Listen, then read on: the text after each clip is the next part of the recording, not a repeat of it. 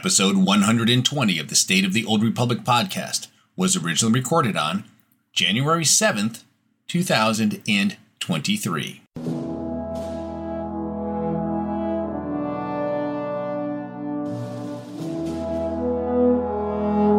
It's the State of the Old Republic podcast.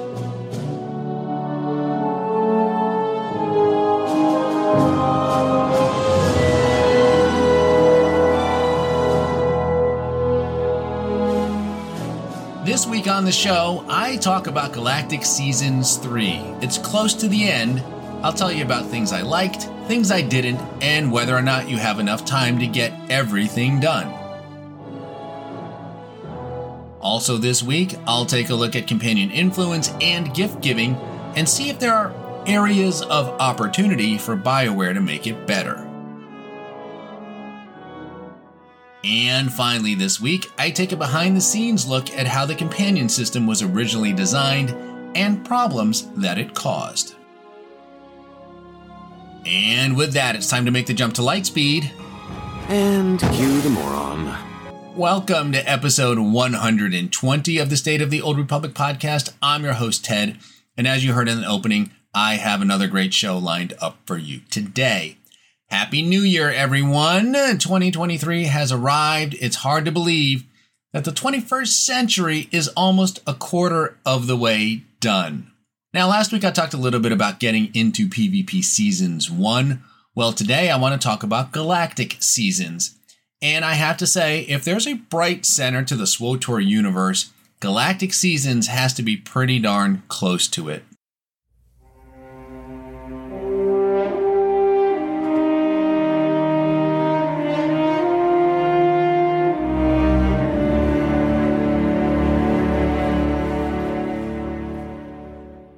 Galactic Seasons 3 is in full swing and has about 8 weeks left to it. By my calculations, the last day of the season is March 6th. I got a late start myself, but I shouldn't have any problem getting everything done. In fact, I just reached level 100 on the rewards track this week.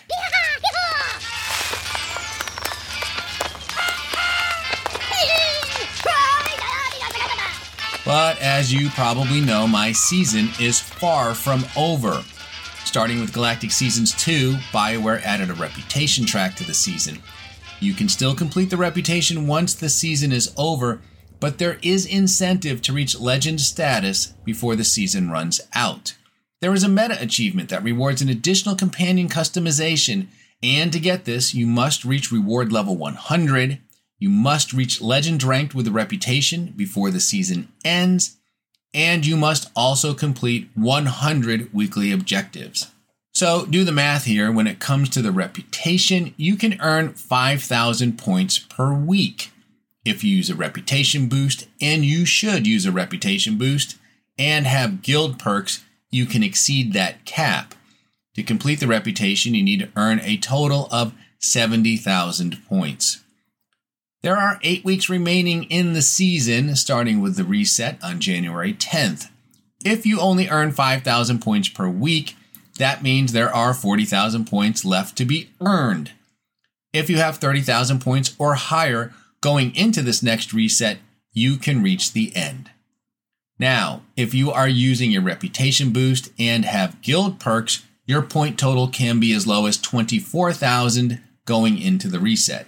For example, I have a guild perk and I use a boost, so when I burn a rep token, and I'm talking about the purple ones here, I earn 1,150 points per token. What that means is instead of 5,000 points per week, I'm earning 5,750 points per week.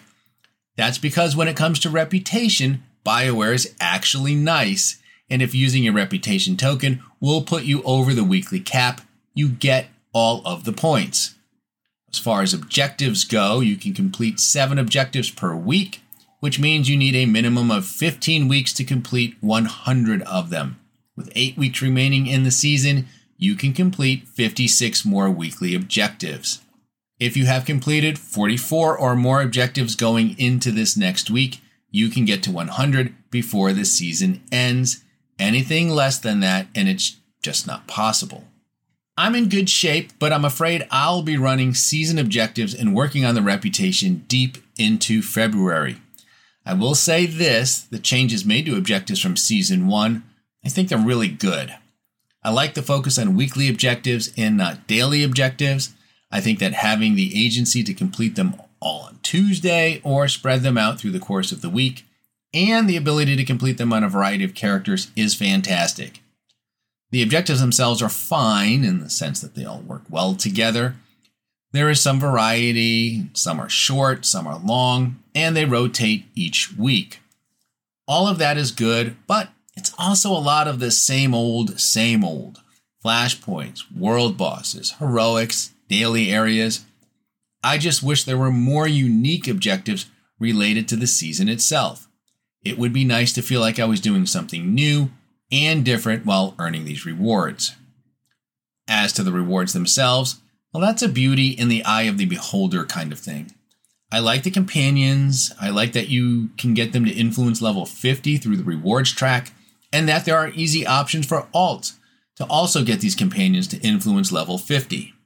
Fenzale is my favorite of the season's companions, where I thought Altour and Phalanx were okay. I actually do like Phalanx's personality, even though she doesn't speak basic, but she's not Scorpio and she's not a Gemini droid. I like the armor sets from Galactic Seasons 4 more than I did the other seasons. I'm actually using it on a smuggler right now. And I really like the vehicle mounts from Seasons 2, especially the Triumbra. I use that one a lot. There are also a bunch of items that are simply collecting space dust in my cargo hold. Overall, though, I think it's a good set of rewards, and I would expect to see the same thing in Galactic Seasons 4, which, by the way, we know nothing about, and I'm guessing it will probably start in May or June of this year. I like Galactic Seasons. I look forward to completing it, I look forward to having a little break from it, and I look forward to starting the next one. Galactic Seasons 3 has about 8 weeks left, still time to get things done, but it's definitely running out. Well, coming up, I'll talk about companion influence and gift giving and what I think could be done to improve it. But first, it's January, a new month, a new year, and a new set of events for the Old Republic.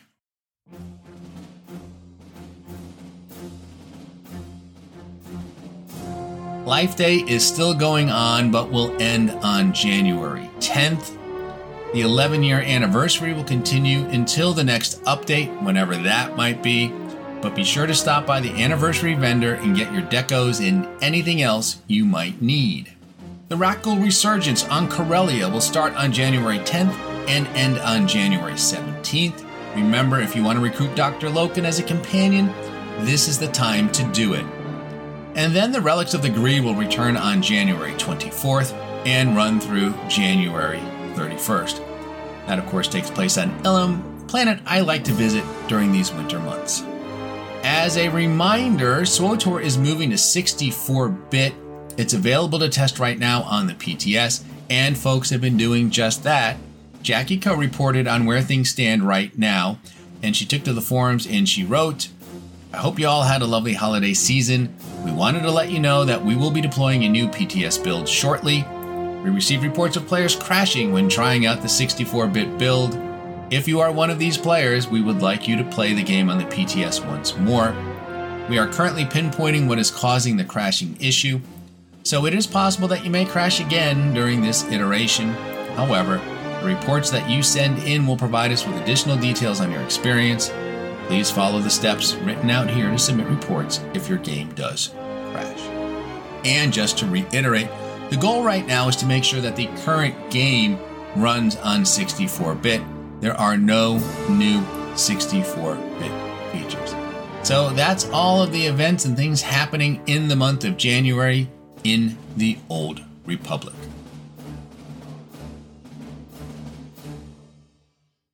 The big reward from each galactic season is a new companion, which is great because companions are awesome and we love them. There are over 90 permanent companions in the game, and I'm not saying you're going to have every one of them on every character. After all, they come from a variety of sources, from story to the cartel market, reputation, and even rare drops. But even if you were to have half of the companions available on each of your characters, it's a lot. And if you want to run around with a variety of companions and get the most out of them, then you want to get their influence level up to 50. Of course, this is usually done by giving them gifts. Lots and lots of gifts. Because there is nothing more enjoyable than spending hours handing your companions a stack of gifts as they say things like, "I will treasure this forever. I will treasure this forever. I will treasure this forever." Over and over again. And if you think that's bad, it gets way worse if your companion doesn't speak basic.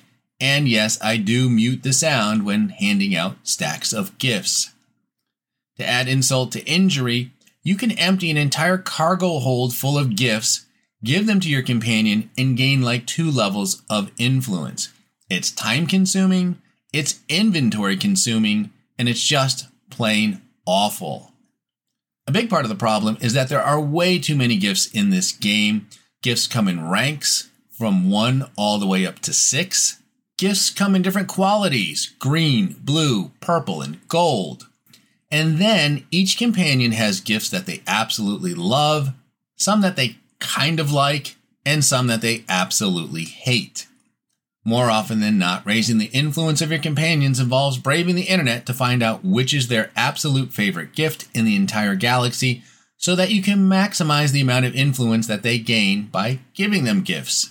But even with that, their level of influence and the rank and quality of the gift all factor into how much influence they might gain.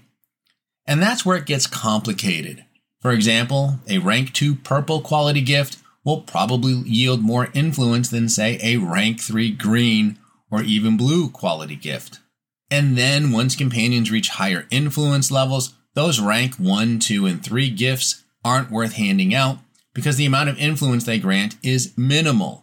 So you're better off hanging on to those gifts and giving them to other companions that are maybe at a lower end of the influence scale. That's of course assuming you even want to bother using these lower ranked gifts. Every companion requires 250,000 influence points to get from 1 to 50. And with each influence level, the number of points needed to get to the next level increases. So by the time you're at influence level 49, you'll need about 10,000 points to get to 50. So you can see how giving gifts that yield 100, 200, even 500 points doesn't feel very satisfying the higher you get. Now, ever since this system was introduced with Knights of the Fallen Empire, players have figured out the most efficient and inexpensive ways to get a companion from 1 to 50. So let's talk about that. One way to do this is to purchase a Commander's Compendium, which instantly raises the influence of any companion to level 50. The problem with it is it's expensive. It costs over 4 million credits, which isn't too bad by today's standards, but it also requires 3 Dark Project MK1s. Last time I checked the GTN on Satele Shan, those were going for 20 million apiece. Even if you craft them yourself, it seems like you'd be better off just selling them. And that's because you can also buy rank 5 purple quality gifts for 10,000 credits each from a vendor on the fleet. Assuming that you have legacy perks in place and are buying your companion's absolute favorite gift type, you would need to purchase 481 of these, cost of 4.8 million credits, to get a companion from 1 to 50. Now, there are other ways to get there that might be a little bit cheaper, but are much more complicated. It involves using a mix of lower quality gifts and figuring out cutoff points for using them. It's a lot of bother. The bottom line is, I think the influence and gift-giving system is broken and in need of fixing. Which brings me back to the Galactic Seasons companions and how we raise their influence. These companions have 3 gifts that you can give them. They don't have ranks, just quality. And what's great is they grant a static amount of influence regardless of the current influence level of the companion, and the amount of influence they grant is massive. There are blue quality gifts that grant 10,000 influence. There are purple quality gifts that grant 15,000 influence, and there are gold quality gifts that grant 20,000 influence. All of these can be purchased from the Galactic Seasons vendor for credit. So let's say you pull out Fenzale from your collection from one of your characters. To raise his influence, you would need to purchase 12 gold quality gifts and 1 blue quality gift for a total cost of 5,650,000 credits.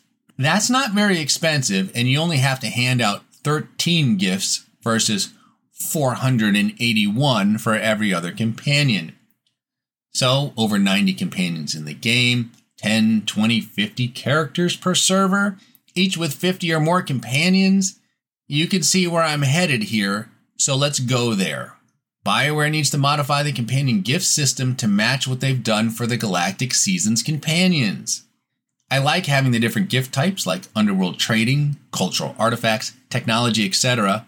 But let's change it so that a companion will accept only one of these gift types, maybe two, and let's make that information available to players in the game. Let's get rid of all the different ranks and just have 3 qualities of gifts, blue, purple, and gold, that grant a static amount of influence, and I like the 10, 15, 20,000 point breakdown.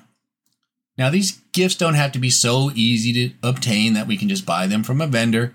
They can still come from crew skill missions, NPC drops, the containers that we turn into Odessen, logon rewards, whatever. And as far as the Commander's Compendium goes, I would remove the Dark Project requirement and just raise the price a bit. Even 10 million credits is probably a good deal. And if you want to add another cost to it, then do Tech Fragments or Conquest Commendations, but not the Dark Projects. All of this would go a long way toward promoting variety and might even encourage players to grab as many companions as they can on all of their characters. As it stands now, I'm likely just to grab the 3 Galactic Seasons companions and get them to 50 on each character because it's easy. And after that, I'm likely to just buy those purple gifts and listen to them say things like, "I will treasure this forever," 481 times because I ain't buying that compendium.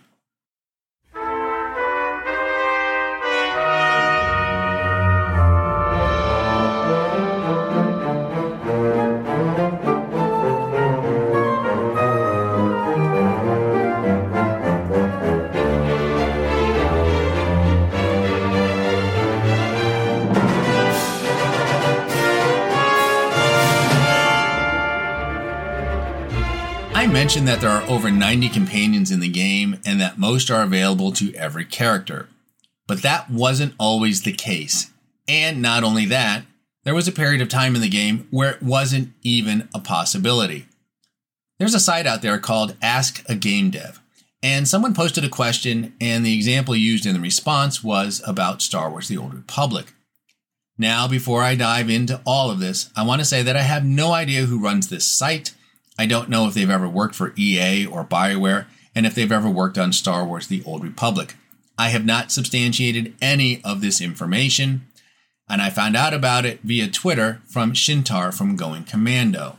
But here's the question that was posed on the Ask a Game Dev site. You talked about how making a system with an edge case / additional functionality, namely the boss's elite units acting as a unit with cover fire / focused targeting. Can you explain why it is harder / more time-consuming to add unanticipated functionality in later?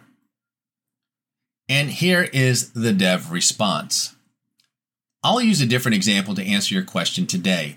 There's a well-known long-running MMORPG called Star Wars: The Old Republic that was famous for its companion characters as a major game feature. The way the companion system was built for launch was designed around every class having an equal number of companions within the data. Companions at launch were mapped by class. Every player had 6 different companions, each with a set role: melee tank, melee DPS, ranged DPS, healer, ship droid, in a specific numbered slot. In all of the code systems that had anything to do with companions, the code wouldn't ask for a specific companion by ID number, but rather the player's class and companion slot number. The system was built such that companion lookup could not be sparse. That is, you couldn't have empty companion slots for any class. Or systems like companion affection, equipment, companion stats, and stat scaling, many parts of combat, companion UI, certain cinematics, etc., would fail in a cascade. Every class had to have the same number of companions or all kinds of game systems would break. This also meant that there wasn't just two different faction ship droids, there were 8, a different one for each class. It was when the game designers added the first and second additional companions to the original roster that they ran into the wall. They couldn't add just one companion. They had to add 8 companions, a different version of the new companion for each class. The costs were so great that the leadership deemed it too expensive to build new companions after the first 2, HK-51 and Treek. It also meant that there was no way they could reuse existing companions for other classes. The Sith Warrior couldn't ever recruit a companion character that was designed for the Imperial Agent because it wouldn't be the same companion. It'd have to be a separate instance of that old companion data. New companion characters were one of the most highly requested and popular features among players, but actually adding them to the game was a nightmare in terms of the amount of work that needed to be done and complexity of data, since design quailed at the thought of having to keep track of up to 8 different versions of every new companion added to the game. This problem was a continuous thorn in the side of leadership too, because they knew this could open up massive new opportunities. Faction reward companions, microtransaction companions, temporary companions that could actually die as part of the story, different versions of companions, etc., but could not feasibly do anything about it due to the development cost of having to rebuild the entire system. Eventually, circumstances granted the SWTOR team additional headcount for a year, and the leadership wisely tasked a strike team of engineers and designers for nearly the entire expansion cycle to rebuild the companion system from the ground up in order to decouple the player classes from their static companion slots. For the first time, designers could set a list of player classes that the companion could be recruited by without needing to create a duplicate of that companion's data for each class. All classes could share the same companions' data, which meant that classes could recruit each other's companions, and that new companions were much, much easier to add to the game. Design would no longer need to create 8 different versions of the same companion anymore. Again, I can't corroborate any of this, but it certainly sounds plausible to me, and I certainly wouldn't view this as a black eye on the SWTOR team. The person giving the response went on to write, "These game systems do not exist in a vacuum. There are often shockwaves that affect other secondary systems, which can set off their own shockwaves to affect tertiary systems, and so on. It isn't always as huge an issue as SWTOR's companion system, but it is a really good example of bad assumptions made during initial development, haunting the team for years after launch." I guess in this case, the assumptions being there would never be more companions. I work in software development, and while SWTOR is more than a piece of software, I understand how this can happen. Companions are just one part of a larger system. The work has deadlines. The people doing the work likely have to build more than one system. These systems are integrated, and we don't know where the companion system fit into all of this. Was it the first thing they worked on, or was there another system that ties into it that was built first? Were there changes to that system's design that affected what could be done with companions? Maybe they wanted to do something different, but there wasn't another choice. Maybe there wasn't enough time. Software development is an iterative process, and if you have all the time in the world, you can build that perfect system. But as we all know, time, money, and people are big constraints, and you do have to put your pencils down and get things out the door, and that, as much as anything, can impact how you do the work.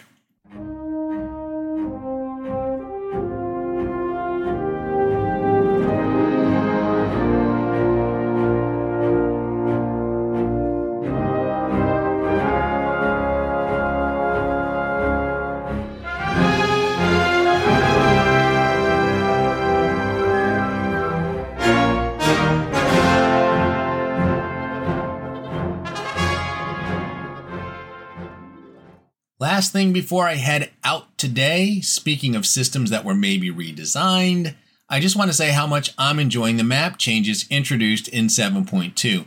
I love the map overlay that doesn't take up a lot of screen real estate, and you can have it up while moving around. And I love the Fog of War changes. In fact, if you truly want to appreciate these changes, head to Belsavis with a character that hasn't been there before. These map changes are a real time saver. And speaking of saving time, that's the State of the Old Republic for today. Let me cut in the Sublight engines and cue the music and congratulate you on surviving another half hour listening to episode 120 of the State of the Old Republic podcast. I'm your host, Ted, and I thank you for tuning in. You can find this podcast on Buzzsprout and iTunes and wherever else you find your podcasts. You can also listen to the show directly from the show's site, which is SWTORpodcast.com, and there is an RSS feed where you can subscribe to the podcast directly. If you have a question for the show, you can email me at sotorpodcast@gmail.com. You can also tweet your questions too at sotorpodcast or send me a direct message. And be sure to follow me on Twitter to get the latest information on the show. Until next time, remember the Sith code, cake is a lie.